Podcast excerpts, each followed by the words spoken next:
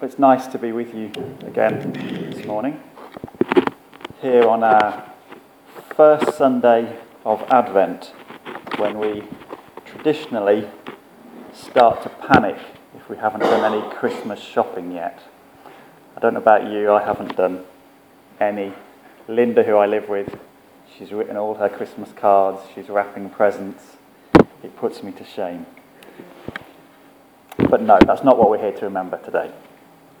We're here to remember Christ's coming, both his, his first coming as a little baby, entering the human race, and also to look forward to his second coming. That's the themes of Advent, when Jesus comes again in his full glory to bring both judgment on one hand and to usher in the new creation for the faithful on the other hand. And both of our readings today are Advent themed readings. So if we start with, with Isaiah, it's Isaiah chapter 2, if you want to follow it, page 405. And here the, the prophet, Isaiah, has a vision of what will happen in the last days. And perhaps, well, Jeff's very good, he's on the ball there, got it on the screen. It's worth saying the last days is quite a broad term. Um, in John's first letter, he says to the churches, Dear children, the last hour is here. And that was 2,000 years ago. So it is quite a broad term, the last days. And from a biblical perspective, the last days is any time basically from Pentecost onwards. We are in the last days and we have been for a couple of thousand years.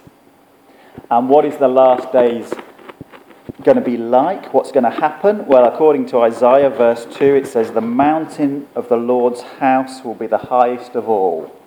It will be raised above all of the hills, and people from all over the world will stream into it.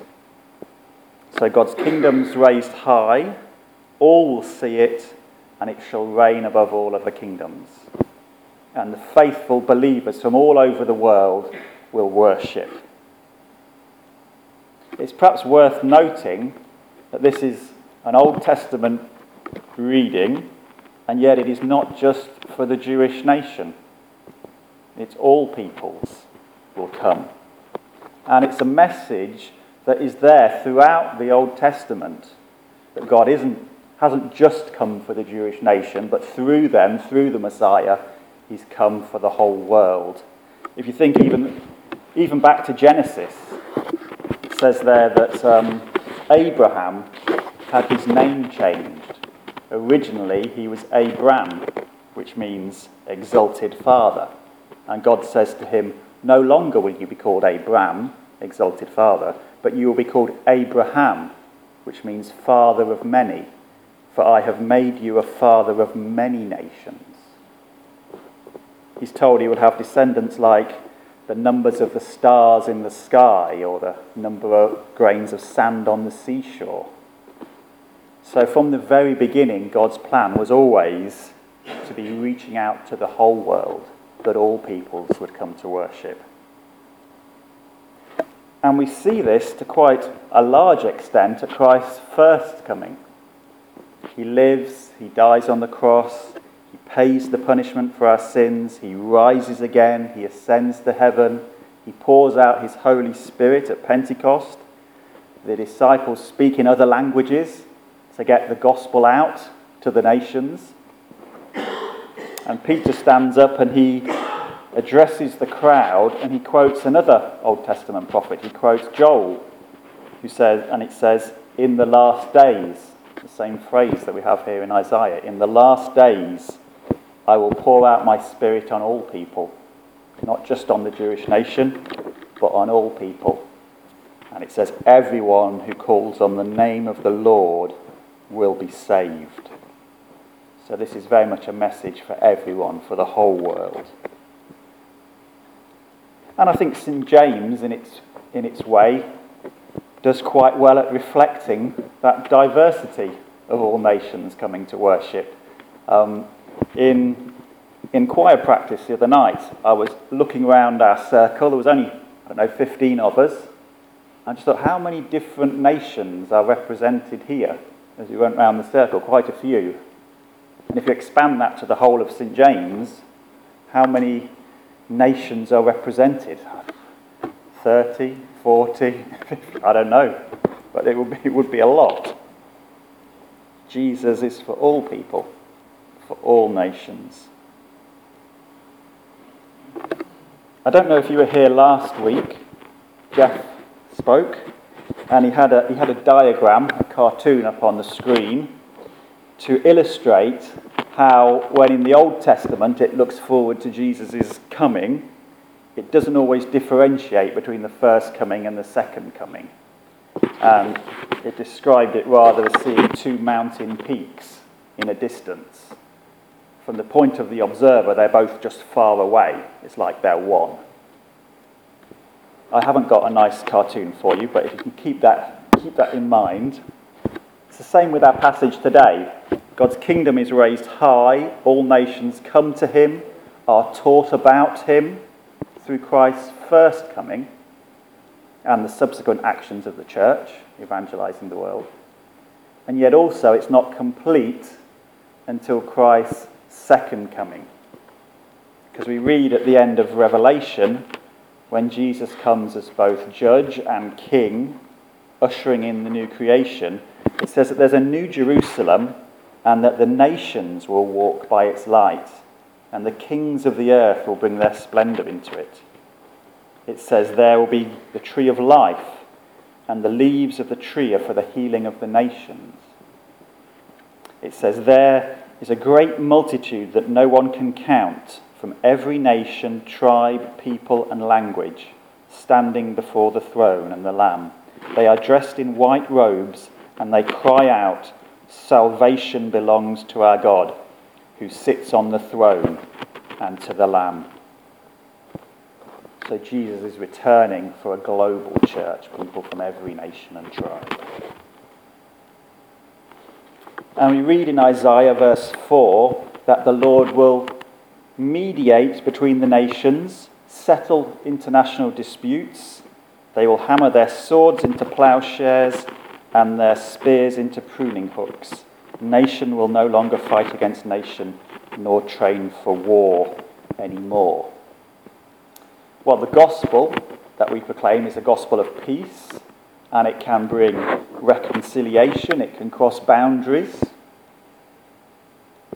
Yet the completion of it is again not fully realized until Jesus comes again. That's when there'll be no more wars. It says in Revelation that God will wipe every tear from their eyes. There will be no more death, or mourning, or crying, or pain, for the old order of things has passed away. So Jesus has come, and yet he is coming again to bring everything to completion to wrap everything up, as it were. But when is he coming? The saints in Revelation cry out, How long, O Lord? Well, our second passage tells us when he's coming. Matthew 24, verse 36, page 594. It says, However, no one knows the day or the hour when these things will happen. Not even the angels in heaven or the Son himself. Only the Father knows. So there you go. There's no point really trying to work it out. If even Jesus doesn't know when he's going to come back, only the Father knows, then why bother? I mean, various religious groups and cults have over the years, and presumably still now, tried to work out the date when the end of the world will come. But it's a complete waste of time. To quote my, my favourite TV show, Blackadder, it's like fitting wheels to a tomato. Time consuming and completely unnecessary. Only the Father knows, and He's not telling. However, we are told it will happen all of a sudden when we're not expecting it, and that we need to be ready and that it will happen as it did in Noah's day. It says verse 38 people were enjoying banquets and parties and weddings, right up until the time Noah entered the boat. Now, looking at that, you might think, well, what's wrong with banquets, parties, and weddings? I mean, I quite, I quite like the idea, particularly of banquets. That, that appeals to me. But the point is that they were living in a worldly way, just living for themselves and having no regard for God. I mean, Noah had been building his boat for some time in full view of them. It was a great big sign of impending judgment, but they didn't want to know. They didn't want to listen. Perhaps a bit like the church today preaching the gospel. Often the world doesn't want to know. Who wants to hear about judgment? Let's just enjoy ourselves and have a party instead. But when Jesus comes, they will be swept away, just like in Noah's time. It's amazing that the story of Noah is one that we use predominantly with, with children, or Sunday schools, or colouring books with the nice animals. It's a story of judgment. And yet, of course, it's also a story of salvation. Come into the ark, come to Jesus. There you will be safe from the coming judgment. There you will find true rest. In our passage, Jesus uses the title of the Son of Man to talk about himself when he's coming again. Verse 37 and 44 says this, will, this is what it will be like when the Son of Man comes. And I've always wondered about that phrase, Son of Man. It always felt a bit nondescript to me, a bit, well, what does it mean? It's a bit soft. I mean, Son of God sounds strong, Son of Man sounds somehow a bit less.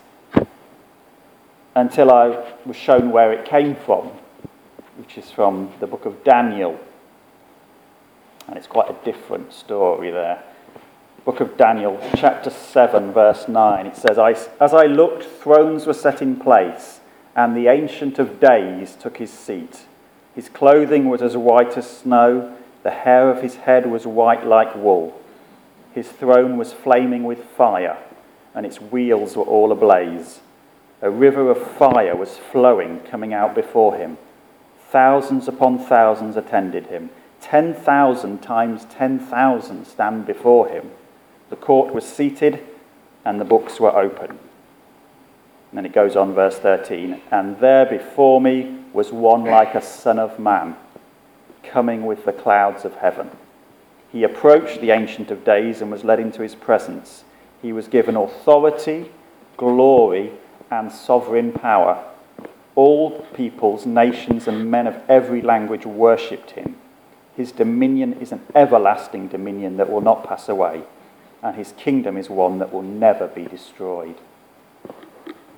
So when we read of Jesus describing himself as the Son of Man, it is not a weak, namby-pamby kind of title, but he is coming with sovereign power given to him by Father God himself, the Ancient of Days. And it's, it's awesome in the full sense of the word, awesome, when Jesus comes. And what will happen when he comes? Well, back to Matthew, verse 41, 40, 41. It says, Two men will be working in the field, one will be taken, the other will be left. Two women will be grinding flour at the mill stone, one will be taken, the other left. So Jesus divides the people into two very distinct groups those that know him and follow him, and those that do not and there's a very different fate awaiting these two groups. I don't know if you've come across any of the books or films from the Left Behind series. They were, they were very popular amongst Christians, and there was even a big budget film a couple of years ago with Nicolas Cage. It was on at the cinemas. Uh, you may have missed it. It wasn't on for very long. It wasn't very good. Even Christians didn't like it. Um, it received a customer rating review of 2% on one of the film sites I saw. Anyway, it's based around the idea that when Jesus comes, that before Jesus comes again, when things get bad in the world, all the Christians get zapped up to heaven to avoid the really bad stuff, is the, the premise. And it's based on verses like this, plus, in my opinion, a certain misunderstanding of Revelation. You even hear of pranks played at Christian summer camps where the child wakes up one morning to find themselves alone in the dormitory and there's just piles of clothes on the floor next to the bed of where his friends were. And, and the child bursts into tears, thinking that his campmates have all been raptured and that he has been left behind. A bit cruel, maybe funny, depending on how warped your sense of humour is. But just to say, I don't think that that's in line with the rest of the Bible's teaching. The idea that Christians don't have to face suffering, that they get taken away before things get too bad. I mean, try telling that to Christians in Iraq or Syria right now. Reports of ISIS crucifying Christians. God isn't zapping them up to heaven to avoid the last days that they are in. And I think in our passage as well, it, it's a bit ambiguous as to say who's in the better position. Are those that have been taken off? Have they been taken off to heaven? Or have they been taken off to judgment? Have those that have been left been left to face the great tribulation? Or have they been left to reign on the new earth with Christ? So it's not clear whether it's best to be taken or left. But what is clear is that when Jesus returns, it will happen when we don't expect it or least expect it, and there will be a separation. And that we have to be ready for this return. It says, Keep watch, verse 42, like a man guarding his house against the thief. So you have a, you have a watchman normally at night time whilst everybody else is sleeping. So for us, are we spiritually alert? Are we spiritually watching? Or are we spiritually sleeping? I don't know about you, but I never wake up in the morning and think, oh, I wonder if Jesus will come back today. And, and why not? Perhaps I, I should be. Or why not? It's because it's been 2,000 years. We get complacent. He hasn't come back yet. We think, oh, maybe one day. But the Bible says, no, you need to be ready. You need to be alert. You need to be expectant. The Apostle Peter, in his second letter, addresses this. He says, In the last days, scoffers will come, scoffing and following their own evil desires. They will say, Where is this coming that he promised? Ever since our fathers died, everything goes on as it has since the beginning of creation. But do not forget, with the Lord, a day is like a thousand years and a thousand years are like a day. The Lord is not slow in keeping his promises, as some understand slowness to be. He is patient with you, not wanting anyone to perish, but everyone to come to repentance. So the inference there is that he waits so that more people can become Christians. And it says, But the day of the Lord will come like a thief in the night. Same as what Matthew says. And in light of this, he writes, What kind of people ought you to be? You ought to live holy and godly lives as you look forward to the day of God and speed its coming. So that's the watching that we are to be engaged in, living holy and godly lives, not trying to predict when he's coming back or what time, but to be ready for his arrival, living a holy life, so that we have no fear of the day of judgment, but rather we look forward to it as the King is coming for us. The King is coming for his bride, the church. Perhaps this is a, an opportune time for us all just to have a, a sober look at our own lives and to ask, are, are we ready? Perhaps make the changes where, where we need to make the changes to make sure that we are indeed ready to meet our King Jesus when he comes. I'm going to finish by reading the lyrics of, uh, of the gospel song, People Get Ready. People get ready, there's a train coming. You don't need no baggage, just get on board. All you need is faith to hear the diesels humming. Don't need no ticket, you just thank the Lord. People get ready for the train to Jordan, picking up passengers from coast to coast. Faith is the key. Open the doors and board them. There's room for all among the loved the most. There ain't no room for the hopeless sinner who would hurt all mankind just to save his own. Have pity on those whose chances are thinner, because there's no hiding place from the kingdom's throne. So people get ready. I'm getting ready. I'm getting ready. I'm ready. Yeah.